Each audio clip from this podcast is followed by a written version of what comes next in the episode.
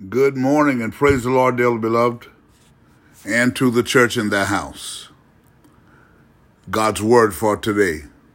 Luke chapter 15, beginning in verse 11. And he said, A certain man had two sons, and the younger of them said to his father, Give me the portion of the goods that falleth to me. And he divided unto them to them his living. And not many days after the younger son gathered all together and took his journey into a far country, and there wasted his substance with riotous living. And when he'd spent all, there arose a mighty famine in the land, and he began to be in want. And he went and joined himself to a citizen of that country, and sent him into his fields to feed swine.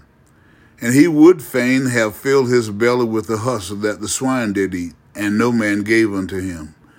And when he came to himself, he said, how many hired servants of my father's have bread enough and to spare, and I perish with hunger?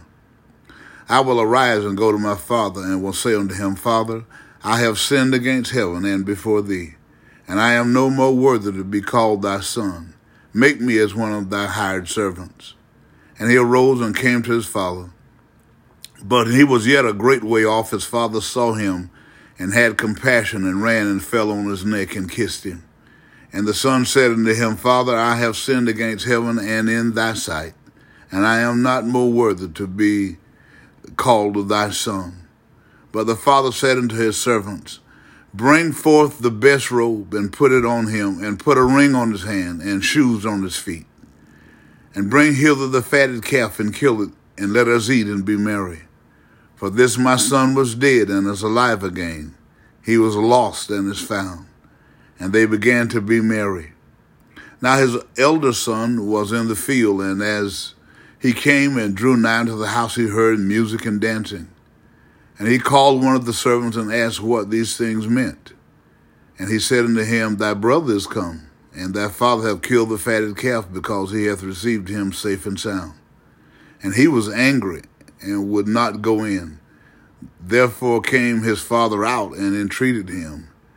And he answering said unto his father, Lo, these many years do I serve thee, neither transgressed I at any time thy commandment. And yet thou never gavest me a kid, that I might make merry with my friends. But as soon as this thy son was come, which hath devoured thy living with harlots, thou hast killed for him the fatted calf. And he said unto him, Son, thou art ever with me and all that I have is thine. It was meet that we should make merry and be glad. For this thy brother was dead and is alive again, and was lost and is found. A note here. Again, we see the agape love of God. This scripture is provided for our edification and exhortation. When and if we commit sin, we have an advocate with the Father, Jesus Christ the righteous. However, we go astray. True repentance made him uh, made from an honest heart moves God. When people hold fast to the gospel from this example, should not want to hold people guilty when they repent, but rather rejoice with them for their genuine effort to get back to the truth. Since God forgives, my friends, so should we.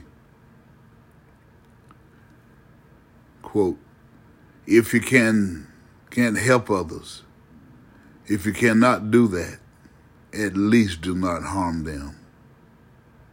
Dalai Lama. Love God, love others, and love yourself. Again today, let us pray. All wise and eternal God, in the name of Jesus the Christ, again this morning we give you thanks, praise, honor, and glory for your goodness and for your mercy. Thank you, God, for the opportunity to experience the dawning of this new day. We ask you again, God, this morning, if you'd be so kind to forgive us anywhere and everywhere we've failed you in word and deed or in thought. And take pleasure, God, Holy Ghost, hallelujah. God, in reestablishing our going or continue to lead us in the path of righteousness for your name's sake. Allow love, joy, peace, and happiness to fill our lives again today. And let healing, deliverance, prosperity, and salvation overtake us as we go. Thank you, God, because again this morning we realize that you're God and you're God alone. It's you that have made us, it's you that have chosen us, you decided, God, to bring us into this, thy holy kingdom, for those of us that you've done so. And for the others of us, God, you're just waiting for us to give in, to turn with our whole heart, to accept the truth of the gospel and its intended purpose, that by it we can have the indwelling of the Christ of God. That even when the enemy should rise up against us, your indwelling in us is greater than the enemy anywhere in all situations. And for that, we thank you because only you can do that. We ask you, Lord God, to, if you'd be so kind again this morning, to look on all your pastors, preachers, and teachers of the gospel and refresh them. God, every each one, God, would with uh, your presence, Lord, with your with your spirit, God, that they will take courage in standing up and preaching and teaching and demonstrating this gospel with clarity, with understanding, with it, with purpose, Lord. God, and they'll do it without fear, favoritism, or compromise. God, and they'll do it, God, with purpose, with pride, dignity, and diligence, for we know you have allowed us to understand the intended purpose of the gospel. You know the power of it. And we, we, we know, God, and thank you, hallelujah.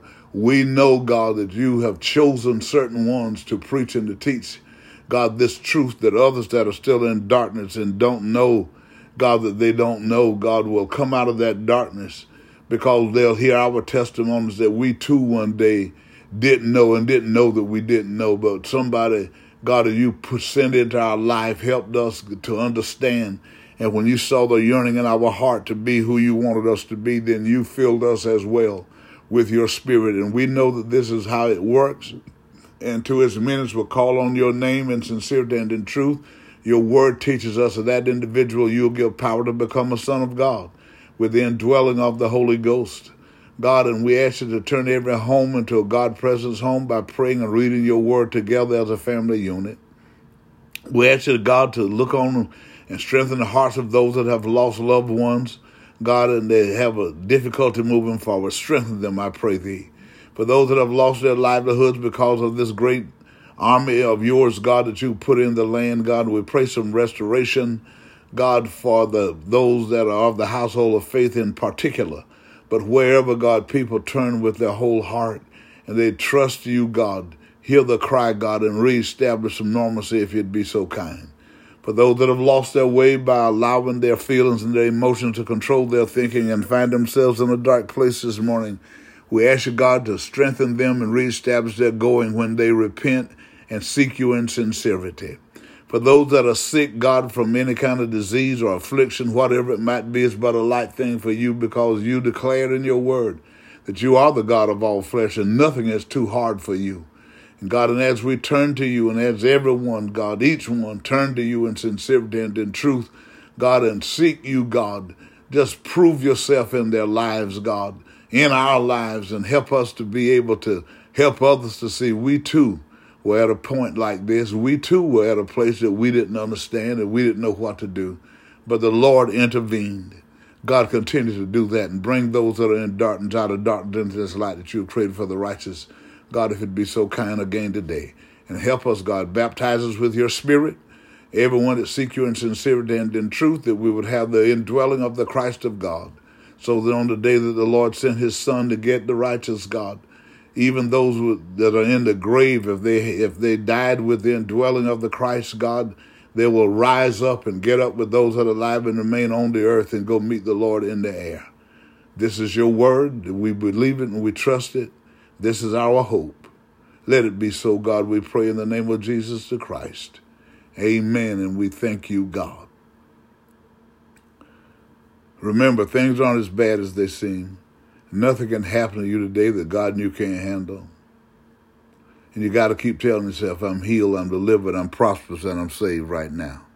So again today, go well and be safe.